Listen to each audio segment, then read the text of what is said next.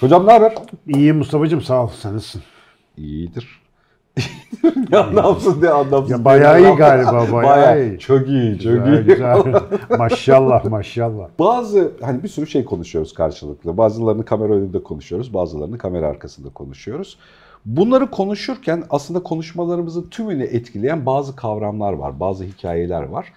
Ee, onları konuşmadığımızı fark ediyorum. Mesela soru yorumda da e, bunu yapmaya başladık. Bazı kavramlar üzerine bunu tekrar tanımlama, ortak dil oluşturma, zannettiklerimizin dışında bir şeymişi fark etme ile alakalı bir şey yapıyoruz. Bunlardan bir tanesi de sistem kavramı. Sistem diye bir şeyi kullanıyoruz ve sistem bazen bir korku filminin parçası, bazen bir işte komple teorisinin parçası, işte bazen soyut ve yukarı neredeyse yarı tanrısal atamalar yaptığımız bir şey falan sohbetlerin içerisinde geliyor. Yani sisteme karşı, sistemle beraber, sisteme rağmen falan diye kullandığımız bir tanım var da nedir bu sistem hikayesini bir çekiştirelim seninle beraber bugün? Valla isterim çünkü benim de mesleki olarak ilgilendiğim alanlar içerisinde bu sistem kavramı önemli. Yani biyolojide de bir sistem var, bilmem ne de sistem var. Bir de bizim kurduğumuz sistemler var. Kurduğumuzu fark etmediğimiz sistemler var. Sistemleşen şeyler var tabiatta, cansız da olsa mesela. Valla benlik, tam benlik mevzuymuş. Evet yani hani hem teknik ta- tanımını yani sistem derken neyi kastettiğimizi bir taraftan da o kavramsal olarak sistem diye atadığımız bizim üzerimizdeki genel dış toplumun kendisinde aslında neyi tarif etmeye çalıştığımızı da biraz biçimlendirsek. Çünkü senin yeni kitabında Yeni Dünyanın Cesur İnsanı'nda aslında temel bir başkaldırı kitabı bence o. Yani çok tadı tuzu ile yerinde olmuş ve yani sisteme karşı bir başkaldırı kitabı.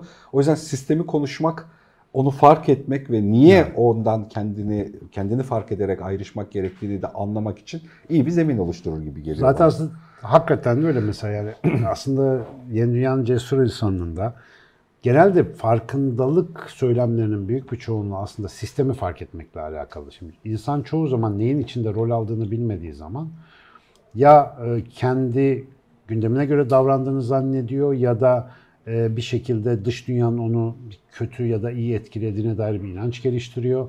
Yani kendi aksiyonlarının merkeze alıp sistemi düşünmediği takdirde o etkileşimi gözden kaçırıyor ve etkinlik alanını tam belirleyemiyor. Ya anlamsızca özgür olduğunu ya da tamamen eli kolu bağlı olduğunu düşünüyor. Yani sistem, burada sistem sözcüğü yani birlikte çalışan demek aslında. Siz eki o manayı taşıyor içinde. Birlikte işleyen, birlikte iş gören parçalardan oluşan bütünlere sistem diyoruz aslında. Mesela bizim vücudumuz bir sistem. Yani ayrı ayrı organlar var, ayrı ayrı 100 trilyon falan hücre, Hücre var. işte. var. Bunlar takılıyorlar. Her hücre kendi başına hayatiyet özelliğine sahip çıkarsan kendi başına uzunca bir süre yaşıyor. Ama bütün bunlar bir mantığın etrafında beraber çalışmaya başladı adına organizma denen bir sistem çıkıyor. Ya da organizmalar Ve bir bunlar araya gelip- kendi içinde de örgütlüler bu arada. Tabii, tabii. Yani aynı tip hücreler belli bir aşamadan sonrasında böbrek, kalp diye başka Tabii. hücre tiplerine dönüşüyorlar.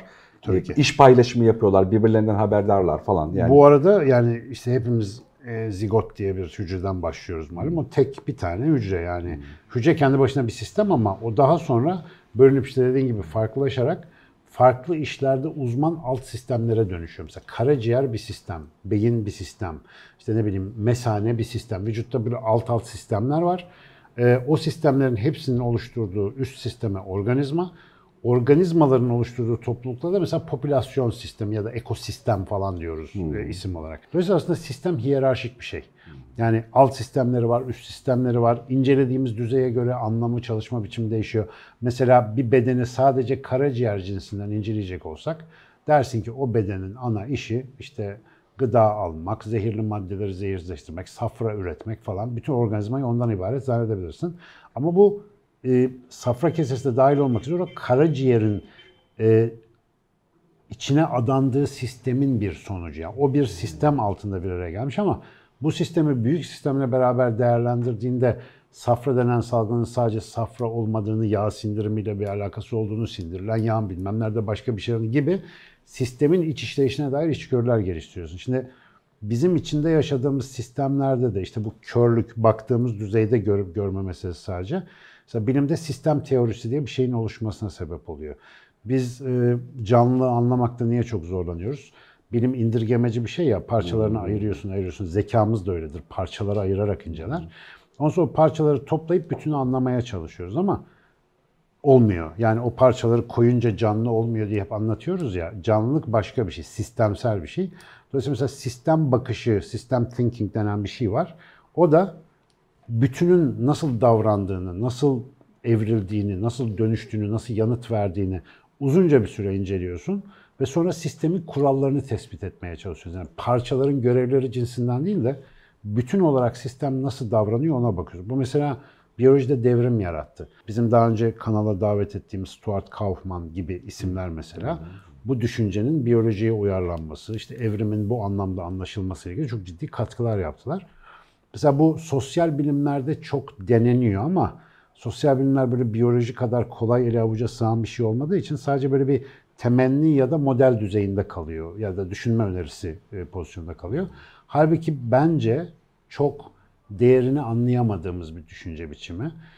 Ben de mesela yarı bilinçli olarak bu burada yaptığımız muhabbetler, yeni dünyanın cesur insanı falan hikayesinde aslında sistemi fark etmeyi sağ benim sistemi fark etmemi sağlayacak doneleri paylaşmaya çalışıyorum. Ki herkes içinde yaşadığımız ve işte içine bir şekilde gittikçe daha fazla girdiğimiz o sistemin ne olduğunu biraz daha iyi anlasın ve onun içerisindeki hareket alanı, işte o e, özgürlük derecesi dediğimiz şeyi belki daha iyi tanımlayabilsin diye.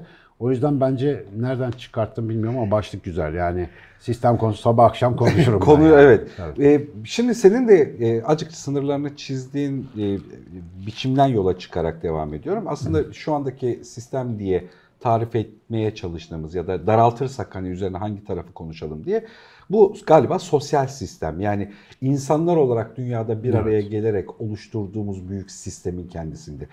Ee, insanlar yani 2-3 kişi bir araya geldiğinde, 30-40 kişi bir araya geldiğinde, 150 kişi bir araya geldiğinde, 1000 kişi, 10 bin, 100 bin, 1 milyon bir araya geldiğinde farklı sistemik davranışlar gösteriyorlar. Evet. Bir de bunların hepsinin ötesinde bizim işte dünyada 7.6, 7.8 milyar diye kabul ettiğimiz insan sayısı bir araya geldiğinde oluşa gelen bir sistem var. Çok da büyük, karmaşık ama küçücük bir parçasını bizim içine koyduğumuz ama çok büyük bir etki gücüyle de bizi etkileyen, davranış gösteren bir yapı, ortak yapı. Ve hani en baştan söyleyeyim hani benim bakış açımda en azından içinde komplo teorisi yok. Yani bu sistemi, bu yapıyı birileri bir şey için yönetiyor falan hikayesi en azından bugünlerin konusu değil. Buradaki hikayenin konusu değil. Ama bunun mühendisliği var anlatırım. Yani komplo teorisinden daha heyecanlı gerçek tarafları var bu işlerin. Yani e zaten tam o tarafı, ha. zaten onu ha, konuşmak istiyorum. Tabii şeyde. organize edebiliyorsun. Evet yani dünyayı yedi aile e, yönetiyor geyine hiç girmeden hani oradaki tarafa ama sistemin kendisinin e, başından itibaren oluşa gelmiş ve ola giden, bir yere doğru giden bir tavrı varmış gibi görünüyor. Ve o tavırlarından bazıları benim dikkatimi çekiyor. Aslında herkesin yaşamını birinci dereceden etkiliyor. Herkes aslında sokakta kişisel problemlerinden bahsederken kişisel gelişimlere eğilim artarken, eğitimle alakalı problem yaşarken aslında o sistemin onun üzerine getirdiği hegemotif tavrın baskısını yiyor. Bundan şikayet ediyor ya da fark ediyor. Ama çok büyük bir şeyle karşı karşıya olduğu için küçücük bir nokta olarak devasal bir şeyle karşı karşıya olduğu için tarif etmekte zorlanıyormuş gibi geliyor bana. Biraz bunu seninle çek etmek istiyorum. Ya, çok güzel dedin. Yani sistem bazen bize o kadar büyük ve biz kendimize o kadar küçük geliyoruz ki yani o sistemin içerisinde hiçmişiz gibi geliyor. Bak ama sistem bakışını işte biraz ben bir kaos teorisi falan böyle büyük heyecanla anlatmamın sebebi onun çok etkin bir parçasıdır bu sistem düşüncesi. Bu arada ben onun tam formülasyonuna falan hakim değilim. Aslında kaos teorisinin geneli açısından bakarsan burası daha az hakim olduğum bir alan ama mesela çok basit anlayabileceğimiz doneleri var. Mesela borsayı inceliyorsun abi. Borsa ben hiç oynamadım ama insanların işte kendi karlarını gözeterek, bilinçli olarak alıp sattıkları, herkesin kendi davranışında en azından teorikte özgür olduğu, işte ya da işte malını bir brokera bilmem neye teslim ediyorsun, o senin için alım satım yapıyor, paranı ona veriyorsun falan. İnsan kararlarından oluşan bir sistem ama uzun vadede işte ne o Wall Street'i, Dow Jones'u bilmem neyi, endeksleri inceliyorsun abi.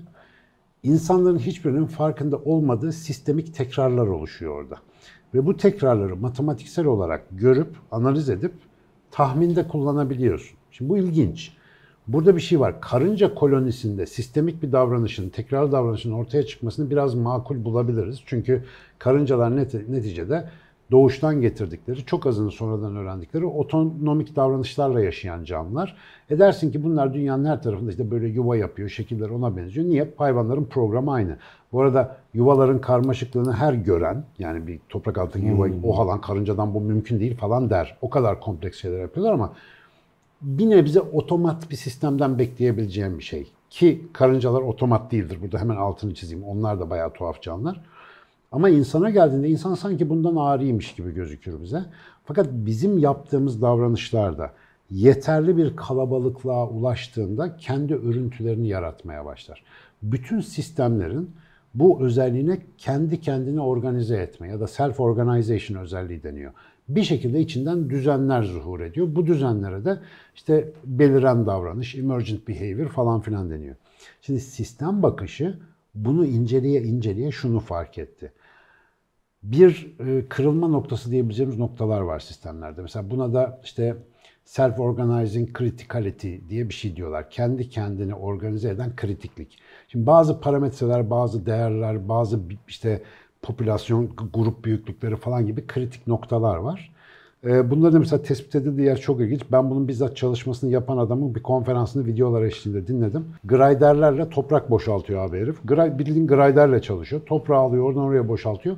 Toprak yığınlarının ne zaman çığ oluşturduğunun matematiğini çalışıyor. Böyle bir bilim alanı var gerçekten. Griderle laboratuvarı var yani.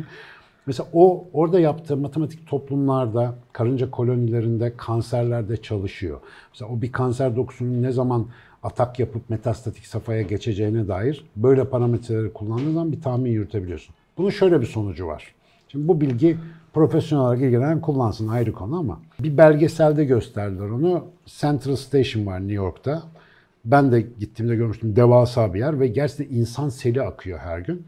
Kameralarla çekmişler abi. Bu insanların belli bir hareketi var. Sonra diyorlar ki biz bu insanların hareketini hani kimsenin farkında olmadan yaptığını biliyoruz. Çünkü giriş kapısı belli, çıkış kapısı belli. Bir sirkülasyon var.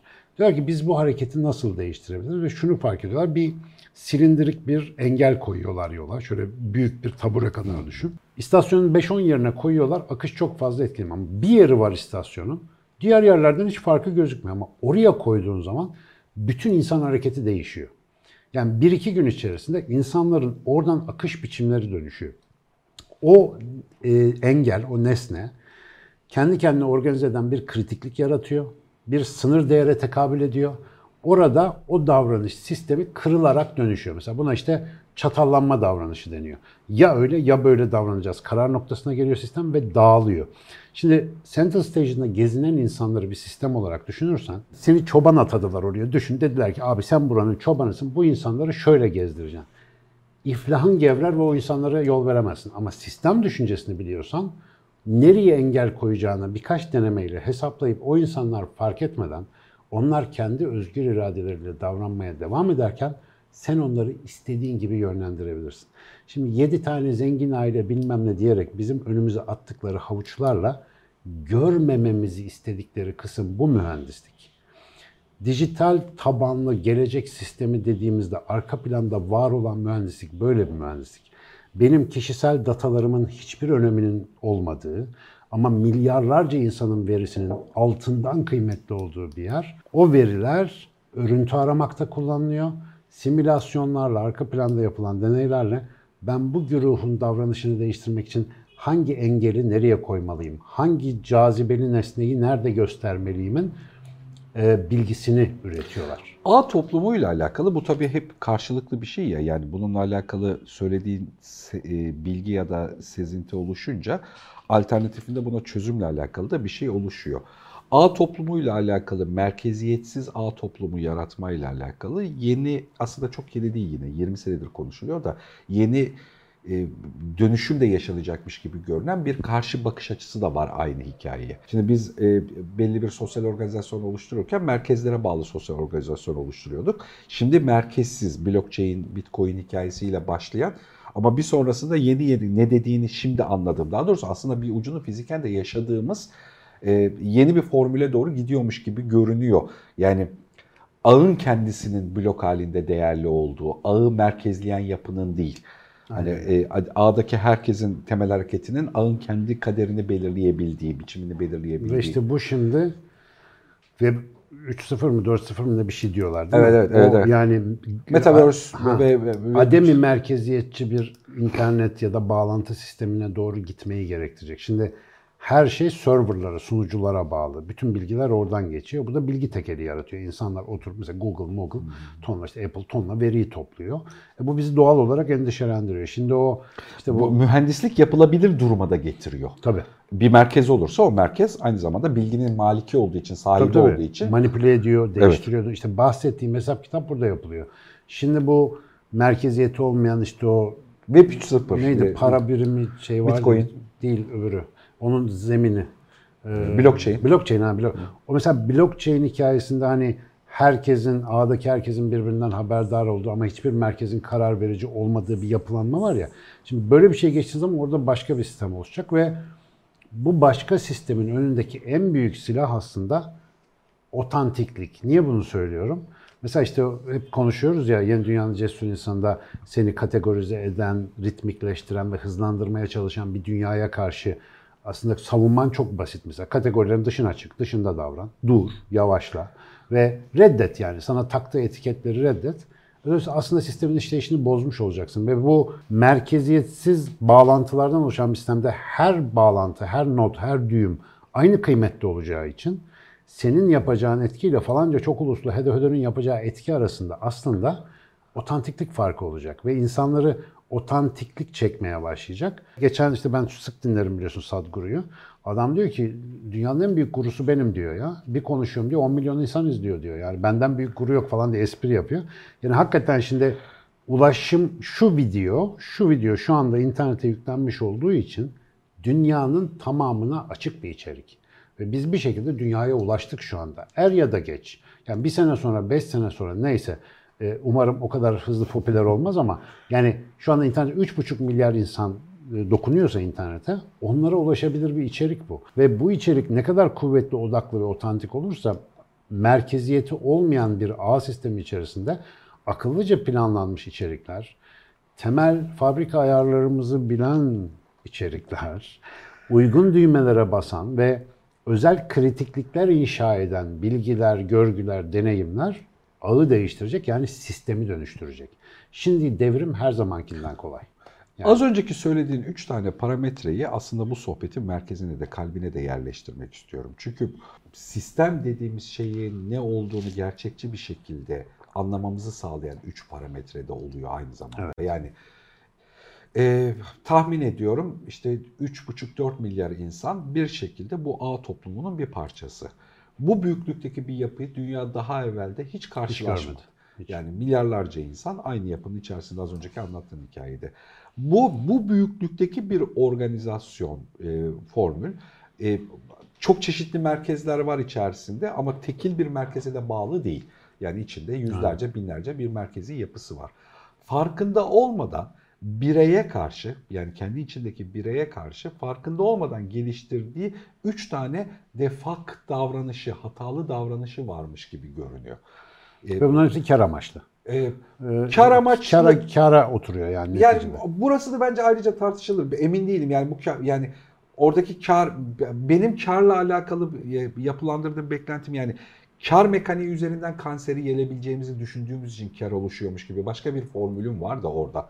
Hani o Ha, kar bir araç olarak. araç olarak yani sistemi öyle kurduk. Karlanmayı birileri istiyor ama kar e, artı fayda diye sağlayabileceğimiz toplumsal fayda için öyle bir karın birikmesi gerekiyormuş gibi görünüyor ya da benim zannım böyle üzerine konuşabiliriz. Hayra gidebilir diyorsun. Yani. E, mecburen gidiyor zaten. Hani öyle öyle yani sonucu mecburen oralara da gitmek zorunda kalıyor şeyde. Arada birileri çirkin değil Ha. demiyorum bu arada. Tabii sürdürülemez oluyor çünkü yani sadece biriktirmeye odaklı bir şey. Onun bir faydaya dönüşmesi. faydaya dönüşmesi gerekiyor. O faydayla dengeleniyormuş gibi geliyor bana. Yani siz gerçekten kocaman e, binlerce, on binlerce kişinin içinde çalışacağı bir köprü yapmayı istiyorsanız bir yere ister istemez kar odaklı bir sermaye birikimine ihtiyacınız var. Tabii. Ya öteki türlü hep kayıkla gider geliriz, gider Aynen. geliriz e, e, bir şeyde yani aynı alanda kalırız. Çok kapitalist gördüm seni. Ya kapitalizmin işlevini anlamak gerektiği için. Tabii canım kapitalist doğal sistemlerden bir tanesi. Aha evet evet ya işlevini anlamak gerek. Yoksa destekçisi olmak değil ama işlevini anlamak. Niye var ettik hikayesini anlamakla alakalı.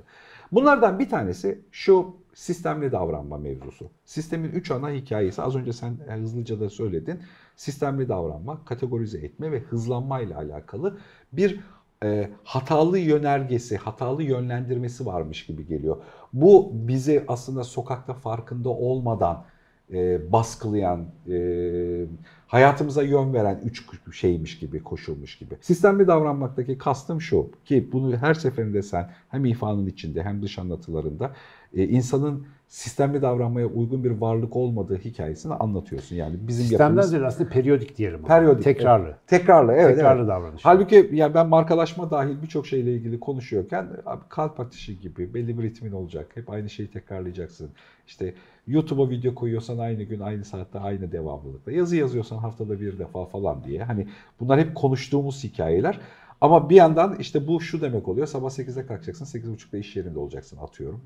E, yakınsa değilse 6.45'te kalkacaksın falan hay- hayatın. Ve ömrün boyunca senelerce, günlerce aynı şeyleri tekrar edeceksin. Aynı gün, aynı başlangıç, aynı bilmem ne falan.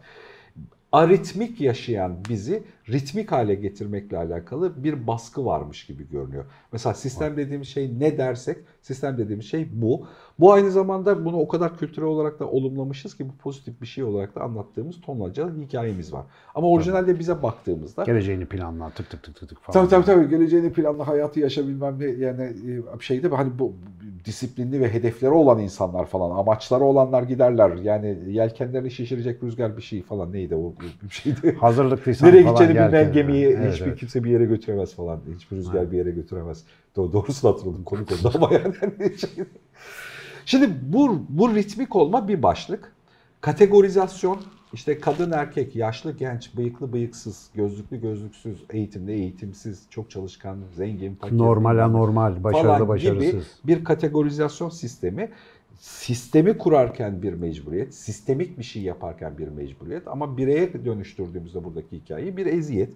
Yani bu kategorizasyon yüzünden insanlar kendi performanslarını göstermekte ya da yaşamakta zorluk çekiyorlar. Sonuncu aşamada bu hızlanma hikayesi. Hızlanma hikayesi de mütemadiyen sistem bizi hızlanmaya zorluyor. Daha hızlı, daha komplike, daha geniş bir şeyle alakalı.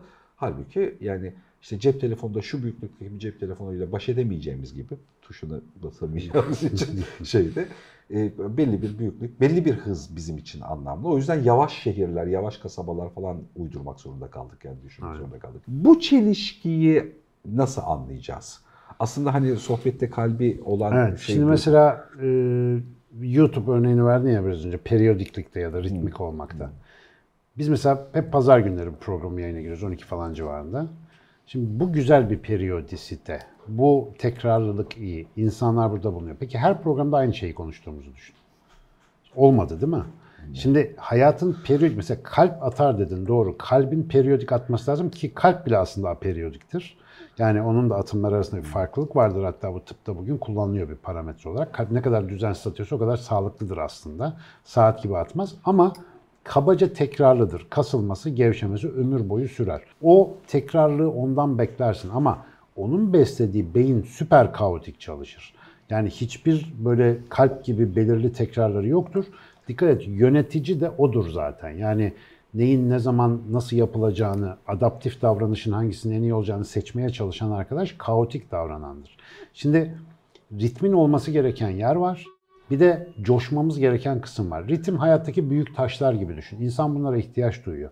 Ya binlerce yıldır bütün dinlerdeki ibadetler, tekrarlar, özel günler, senenin günlerine bağlı bir takım ritüeller falan niye var? O periyodiklik insana belli bir aşama duygusu veriyor. Ona ihtiyacımız var. Fakat modern hayat bize şöyle bir şey pompalıyor. Mesela eğitim.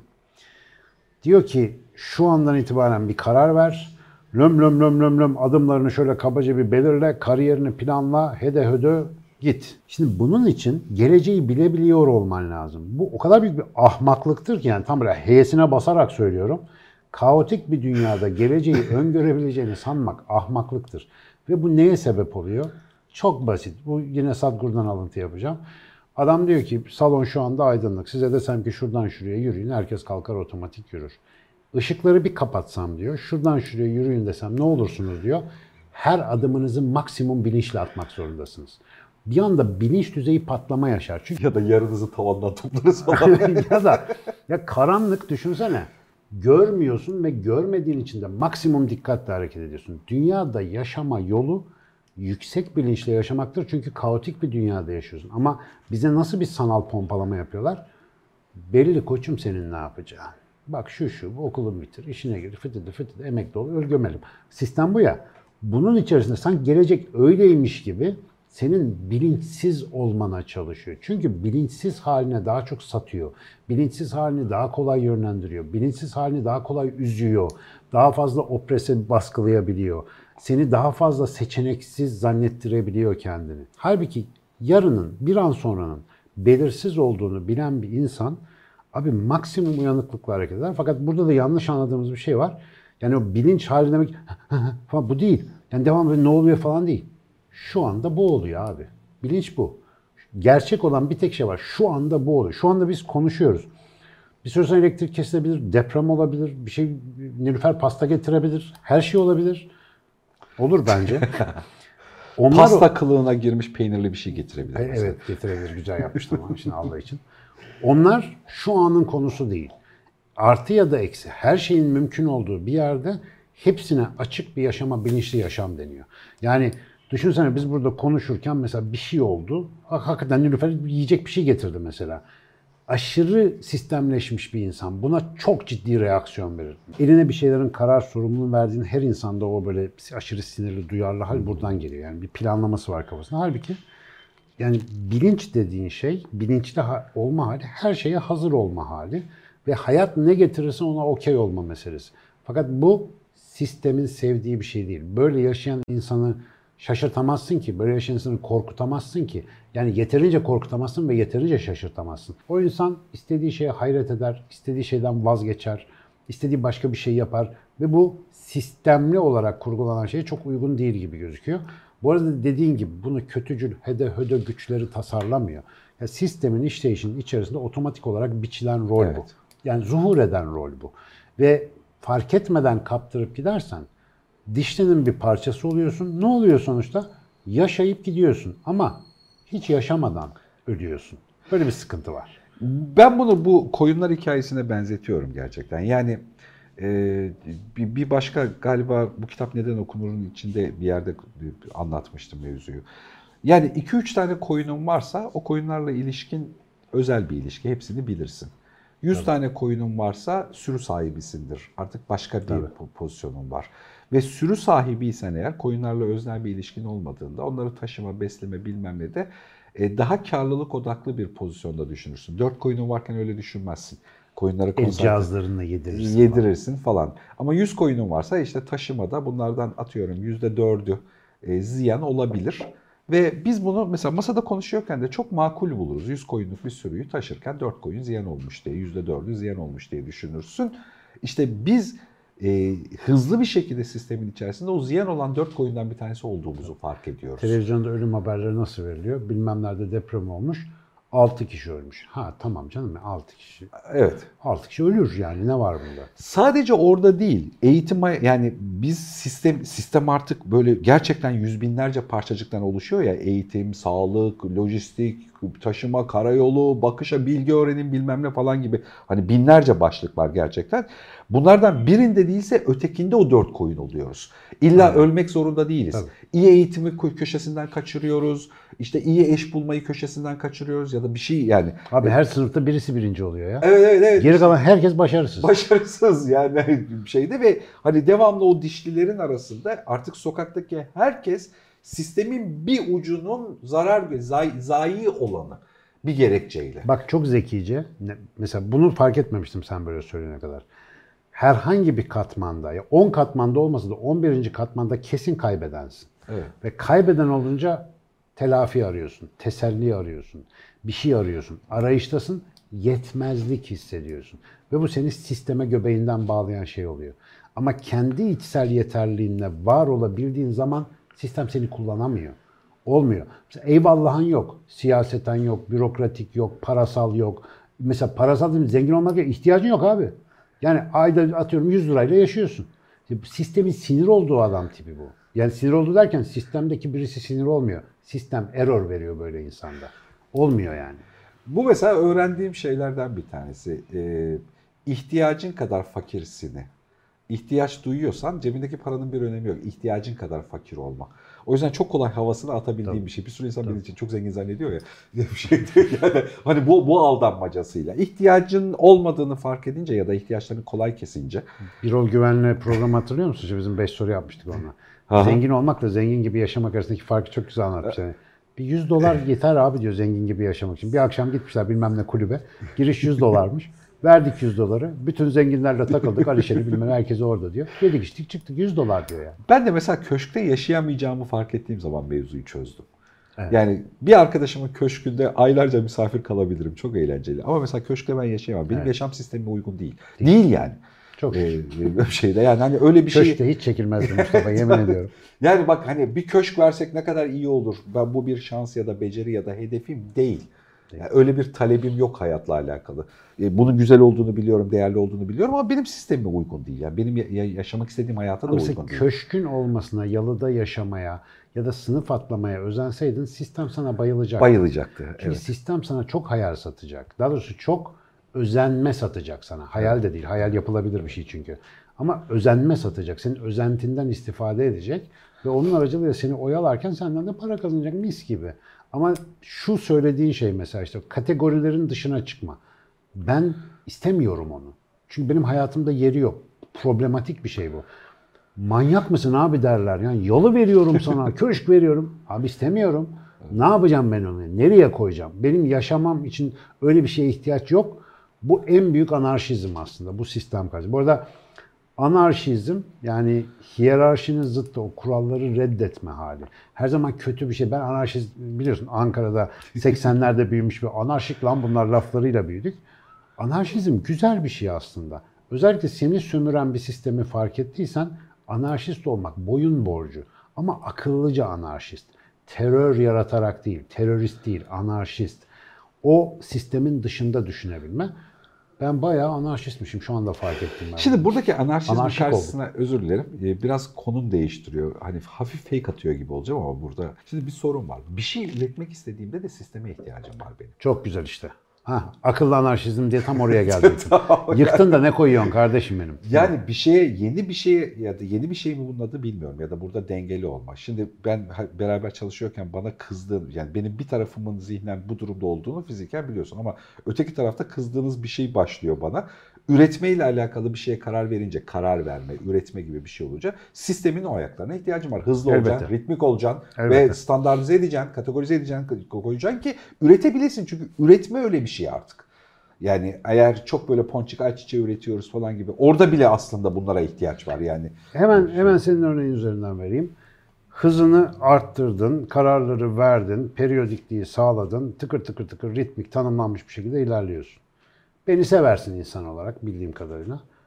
Ben o ritimde mesela hasta severim. olmaya başladım. Yani ben o ritimde sıkıntı yaşıyorum mesela. Bu beni geriyor. Şimdi hemen burada ne yaparsın? Öncelikler sıralamasına göre sistemine tapmayı bırakıp değer verdiklerine göre sistemini modifiye etmeye dönersin. Şimdi bu konuştuğumuz sistemlerin durumu bu rezillikten beslenmeleri.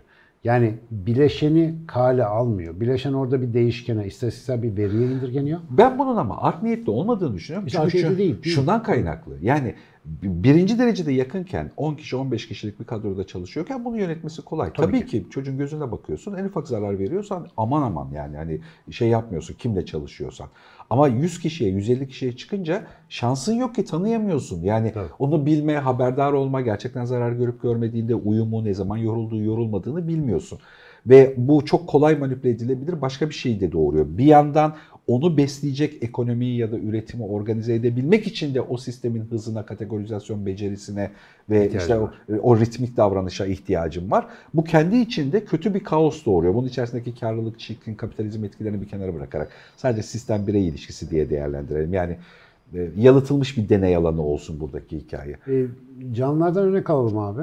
Hücre Ee, bu aralar bizim gençlere ders çalıştırırken onlara bir biyoloji anlatıyorlar. Hayatımda bu kadar tipsiz bir biyoloji görmedim. Yani hücre bölmesi falan anlatıyorlar ama yani o güzelim şeyi böyle profaz, metafaz, anafaz, telofaz gibi ezberlenmesi gereken bir şey indirgen bütün biyoloji hocalarına lanet olsun diyorum. Yani onu yapanlara. Halbuki onu mesela çok şiirsel anlatabilirsin. Aslında orada yani söylediğim zaman bütün çocukların ilgisini çeken bir şey var.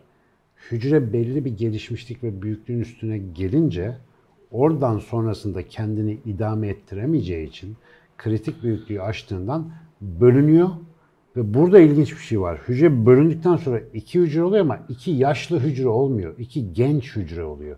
Bebek hücre oluyor. Dolayısıyla mesela hücreler ölümsüz aslına bakarsan. Tek hücreli canlılar bölünerek devamlı yavruladığı için ana beden iki gence dönüşüyor aslında. Bir nevi bir tekrar doğuş gibi bu. Ve o sistem içerisinde baktığında bize bir hikaye var.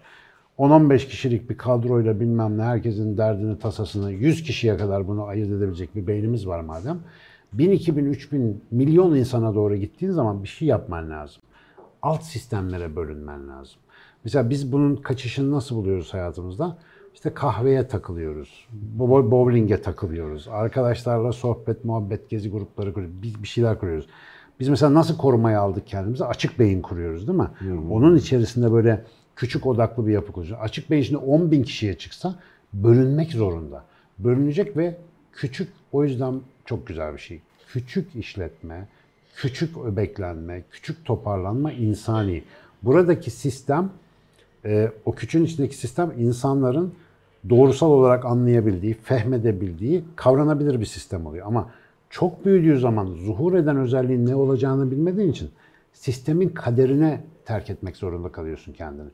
Aşırı büyüme hali. Mesela globalleşme globalleşme güzel ama hep en şikayet ettiğimiz şey ne? Kültürel hegemonya dilleri yok ediyor, kültürleri yok ediyor, inançları yok ediyor. Nüansları kaldırıyor ortadan. E böyle olunca ne olacak? Homojen devasa bir kitle yönetilmesi imkansız bir lapaya dönecek yani. Böyle lömçük lömçük bir şey. Ona bir şey yapamayacaksın. Halbuki kültürlerin faydası ne? Bir yerde Nepal'de bir grup o özel dili konuşmaya devam etsin ki öbür dil onunla etkileşime geçsin. Kültürler kenar etkisi yapsın, zenginleşsin.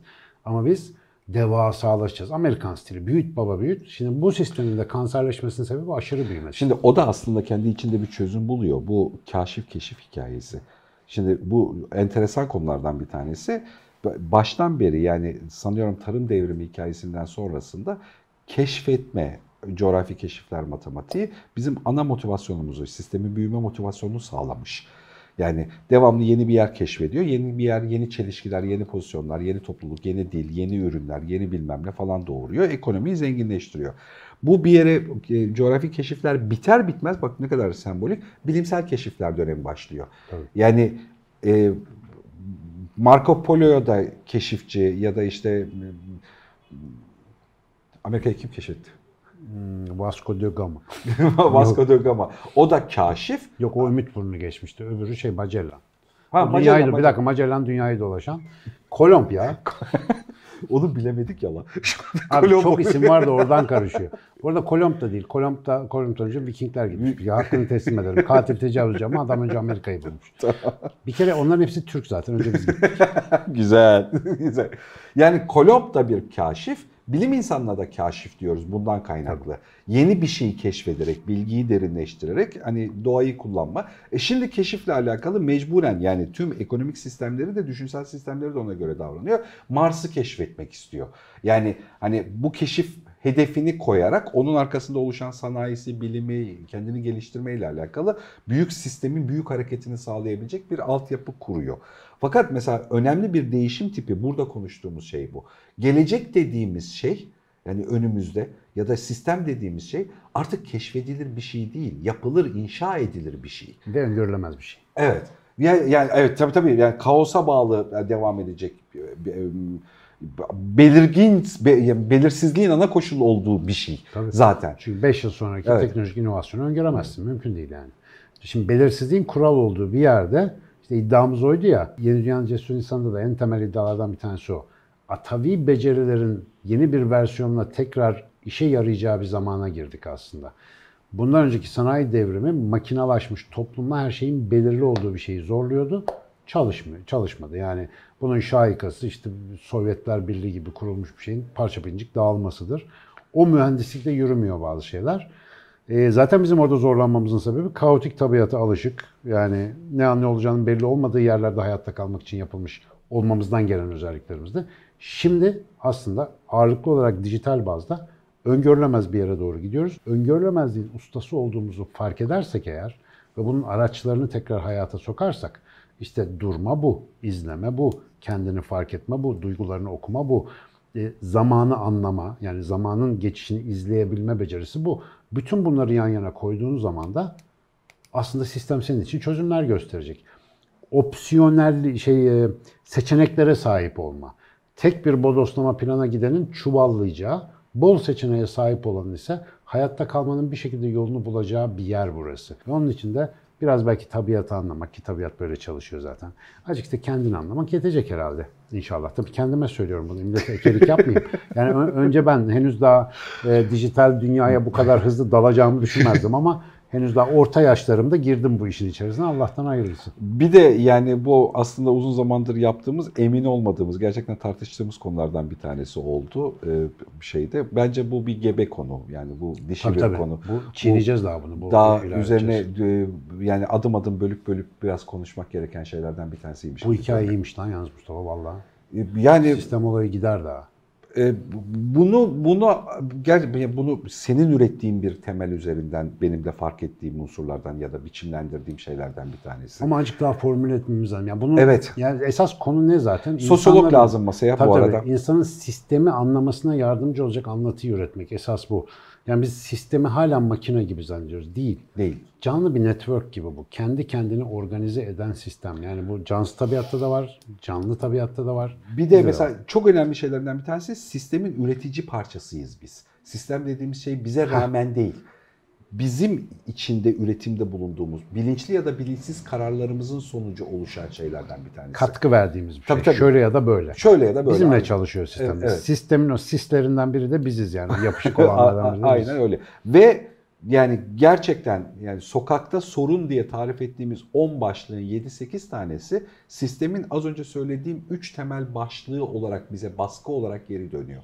Hızlan, kategorize ol ve ritmik davran. Bizim gençlerin o benim tweetlere verilen cevaplardan yaptığı analizde vardı ya.